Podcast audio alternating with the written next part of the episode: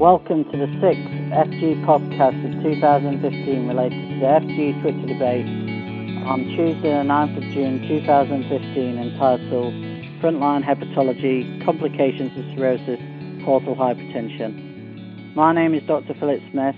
I'm the trainee editor of Frontline Gastroenterology and a registrar in London, and I'm delighted to introduce the deputy editor of Frontline Gastroenterology and professor of hepatology, Professor Andreas Cardenas, in the GI unit at the University of Barcelona. Professor Cardenas is a senior specialist and clinical professor of the Institute of Digestive Diseases and Metabolism at the Hospital Clinic at the University of Barcelona.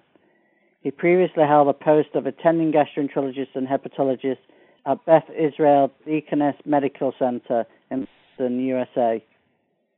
Professor Cardenas is board, cert- board certified in internal medicine, gastroenterology, and hepatology by the American Board of Internal Medicine.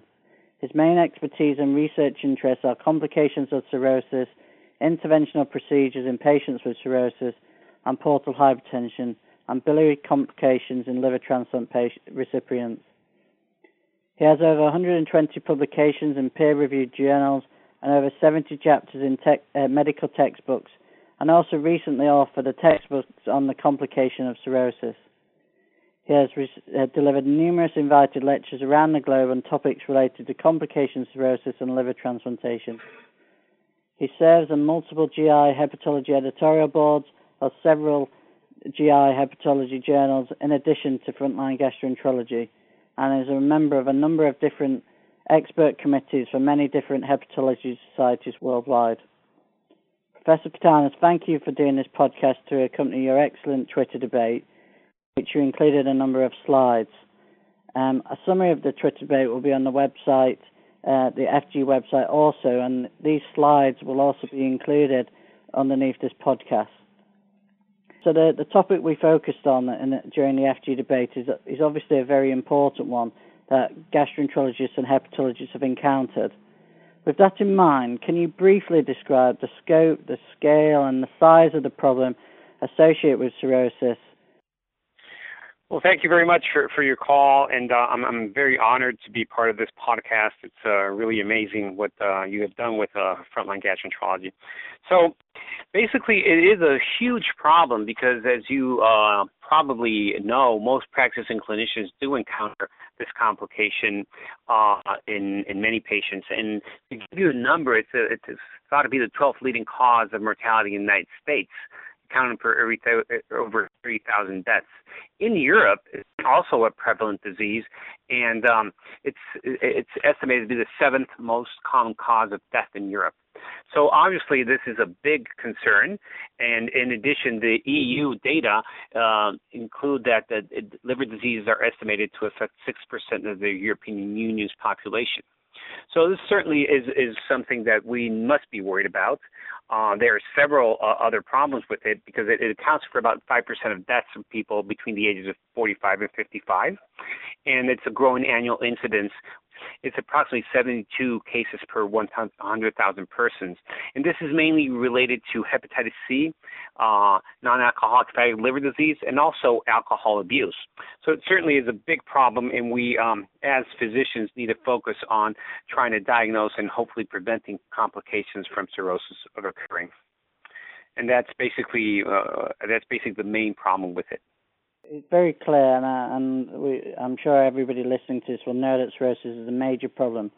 But for the, the trainees and aspiring hepatologists listening, how do you actually go about defining cirrhosis? And then, on top of that, how do you uh, how do you suspect somebody has a ACLD?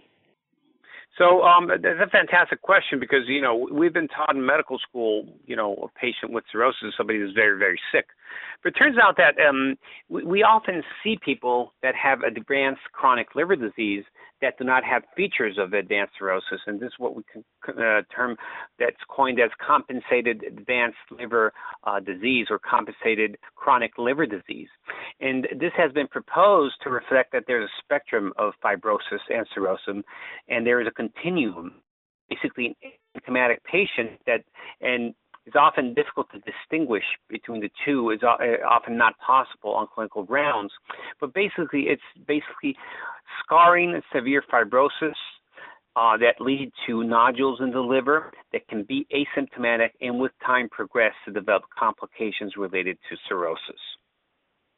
Okay, thank you. Um, so a major problem cirrhosis with, uh, uh, associated with cirrhosis um, is portal hypertension and varices. During the, the, the Twitter debate, you described how we screen for these and what invasive options could may be considered. Could you briefly summarize those and also finally state what your strategy is for trying to prevent a, uh, the varices from bleeding? Well, thank you. That's a fantastic question. So, first of all, we have to suspect uh, cirrhosis first, and uh, and what we term a compensated liver disease. And you can suspect that by clinical grounds, on physical exam and non-invasive tests such as blood work. But also, there's uh, transient elastography, what we call FibroScan, which basically is, is a method you can actually tease out the elasticity of the liver. And this gives you a number and w- with these numbers you can actually tease out if there's a lot of scarring or not. And if you have high levels of this FibroScan you can uh, obviously think that these are highly sensitive for uh, a chronic liver disease. So if they're over 15 kilopascals they're very high suggestive. Once you have cirrhosis then you're at risk of many complications. But one of the main problems that that we see often and and early in the disease is the appearance of varices Varices of the esophagus okay, appears a complication of portal hypertension. And uh, when we see uh, patients with cirrhosis, we one of the first things we do is that we screen for the presence of esophageal varices. And we want to make sure that patients with cirrhosis, even if they don't, they don't have symptoms, want to make sure if they have varices or not. Because if they do have esophageal varices, these varices are at risk of bleeding. And if they bleed, it's a big problem for the patient, carries a significant mortality rate. So we need to identify them and prevent them from bleeding. So one of the best ways of actually uh, teasing out if somebody has varices or not is actually doing what we call an upper endoscopy. And the upper endoscopy will basically look at the esophagus and also look at the stomach and duodenum. But by that means, you can also look at the, the esophagus and see if there are uh, columns of varices. And these varices can be either small or large, and they, they grow about uh, if, if they grow, they grow about seven percent per year. So when they have small varices, okay, there's an indication obviously that there's scarring and there's cirrhosis and portal hypertension. And if you have large varices, this also confirms that the patient has severe portal hypertension and has advanced chronic liver disease in most instances. And if they have varices, then they have to think about a way of actually um, preventing these varices from having complications, mainly, mainly bleeding. So what I do is if, if I have somebody with compensated cirrhosis and they have ongoing liver disease from alcohol use or hepatitis C hasn't been treated, I do an upper endoscopy. And they have if they have no varices at all, it means they have very little portal hypertension. And then uh, if they have no varices, I repeat the endoscopy in a couple of years. But if they have small varices, okay, and they have ongoing liver injury, I have to repeat that in about a year to see if they are growing or not. And if they have large varices, then I go ahead and treat. So that when we treat is what we can call primary prophylaxis. Primary prophylaxis that we give them, we give uh, uh, an intervention to the patient to prevent these varices from bleeding. We usually start with non-selective beta blockers such as propranolol Nadolol, and more recently we use Carvedilol, which are very potent um, drugs that uh, decrease uh, portal pressure. The other option is to use band ligation to prevent these from bleeding, and we can use esophageal band ligation of all the varices in several sessions to make them disappear. And both methods are effective in, in trying to prevent these varices from bleeding. However, beta blockers are probably the most reasonable option to start out with um, basically because they can, they can reduce portal pressure. They're non-invasive and they're very easy to use. However, if patients cannot tolerate beta blockers, okay, um, then the patient uh, can undergo esophageal band ligation, have a session every two to three weeks, and in about three or four sessions, the varices will disappear. So those are the two strategies. We start out with propranolol or another beta blocker to prevent these from bleeding. If there are no problems, we continue them indefinitely, and we do not have to keep checking uh, the esophagus varices. If they cannot take beta blockers, they're intolerant to them, then we can use band ligation and eradicate the varices from the esophagus. Okay, well, thank you. That was a fantastic summary of a quite a, a detailed question I asked there, so thank you. In your debate, you also discussed um, acute on chronic liver failure, its precipitating events, and what the mortality is from this condition, plus the principles of how you manage these patients. Um, can you briefly summarize uh, these things to our listeners? Yeah, so a very interesting uh, concept now that we've been in the late last year. We've been identifying patients that have what we call acute on chronic liver failure. So basically, what it is is that a patient has uh, compensated uh, cirrhosis or decompensated cirrhosis, but they are admitted to the hospital with an acute decompensation of cirrhosis and an organ failure. So, for instance, a patient that has cirrhosis, okay, uh, and has ascites that's admitted to the hospital because they have an uh, organ failure, meaning that they have uh, uh, renal failure, they have hepatic uh, alcoholic hepatitis, or they have severe hepatic encephalopathy. So basically, it's a syndrome characterized by acute decompensation of cirrhosis. So if you have one of these organ failures, be that the liver, the kidney, the brain, the coagulation system, the circulatory system by hypotension and shock, or respiratory failure, you're considered to have acute on chronic liver failure. And the more organs you have involved, the worse the prognosis. There's a very poor survival rate with these patients. About a month, uh, 30 to 40% of them die. The more organ you have, the higher the risk of bleeding. So this definition is based on, on, on, on, a huge study that was done to basically identify these patients. And what, the reason to identify them quickly is to basically see what the precipitants are. So you can have a precipitant of, of uh, acute on chronic liver failure in a patient with cirrhosis if they have a, a alcoholic hepatitis, if they have bacterial infections, if they have a major surgery that has decompensated them, patients that undergo TIPS, placements, or they have um, acute hepatitis A on top of cirrhosis. Also, patients with portal vein thrombosis or patients come in with sepsis and bacterial infections. So these patients basically, these are triggers for this acute and chronic liver failure and, and triggers for organ failures. So if we can identify these patients, one, we can prevent them, uh, these precipitant factors from, from evolving. And the other thing we can do is actually give them supportive care.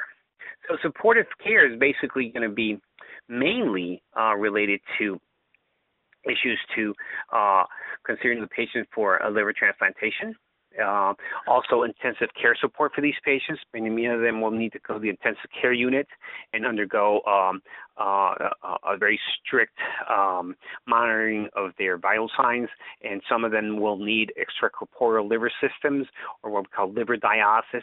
So there are many, many things we can do for these patients in order to support them through this acute or chronic liver failure in order to consider or not liver transplantation. Thank you once again. That was a fantastic summary for a, for a really big topic area. Um, finally, and this was a question that was asked during the Twitter debate, is the what's in the pipeline in terms of research into treatments or even cures for cirrhosis? Uh, should we feel optimistic for the uh, future? Oh, sure. We certainly sh- should feel optimistic. There are many things that are, are uh, that are actually happening, and um, what, what, so we ha- we have to think about is one what, what's the etiology of your chronic liver disease? If you have hepatitis C, if you have hepatitis B, if you have alcoholic liver disease, or you have an alcoholic fatty liver disease. So the pipeline for, all we have mainly right now we have the new uh, direct antiviral agents that are oral that actually in patients with cirrhosis have very high uh, sustained virological response rates. Over 90 to 95 percent of these patients will have a virological response rate. But more importantly, these patients once they, once they uh, eradicate the virus, if they have hepatitis C and they have cirrhosis, their, their cirrhosis will regress in more than 50 percent of cases. So more than a pipeline, this is now a treatment, and we have to wait for the data to come out. The other uh, the other uh, um, areas that are hot right now are NASH and non-alcoholic fatty liver disease. And this is now the new epidemic, and this is the number one cause of cirrhosis in patients without uh, hepatitis C right now. Uh, alcoholic fatty liver disease is certainly something that we need to focus on because we have to not only uh, uh treat uh, metabolic syndrome and obesity, but there are some new targets that are out there that might be interesting. And the main one right now is a, obeticholic acid or farnesoid X receptor antagonists. The, these drugs are basically now being used for cholestatic diseases like primary biliary cirrhosis, but they seem to play a very important role in the regression of fibrosis in patients with uh, an alcoholic fatty liver disease. So there's certainly uh, new drugs out there. There's also caspase inhibitors which are being evaluated. But uh, as we speak right now, the, the, the, main key right now is to prevent these things from happening. And also with alcohol abuse, is, is obviously the, the, the option of uh, counsel and caring for these patients. But in terms of, of uh, new drugs uh, that regress cirrhosis, um, the, the antiviral agents, both for hepatitis C and hepatitis B, and these new drugs, the obeticholic acid, is very promising right now. Well, thank you once again, uh, Professor Cardenas, for your excellent Twitter debate and this brilliant podcast. And also, thank you for all the amazing work you do for Frontline Gastroenterology. We're really grateful for your support and time. The slides from the FG debate will be available to look at the end of uh, this podcast in a link. The next Frontline Gastroenterology Twitter debate is with Dr. Mark McAlindon, who's a consultant gastroenterologist from the Sheffield Teaching Hospitals and is one of the UK's leading experts on capsule endoscopy. This is on Tuesday, the 7th of July 2015, 8 until 9 pm GMT, and discuss frontline capsule endoscopies the end of the endoscope is nigh. We hope you can join us then using the hashtag FGDebate.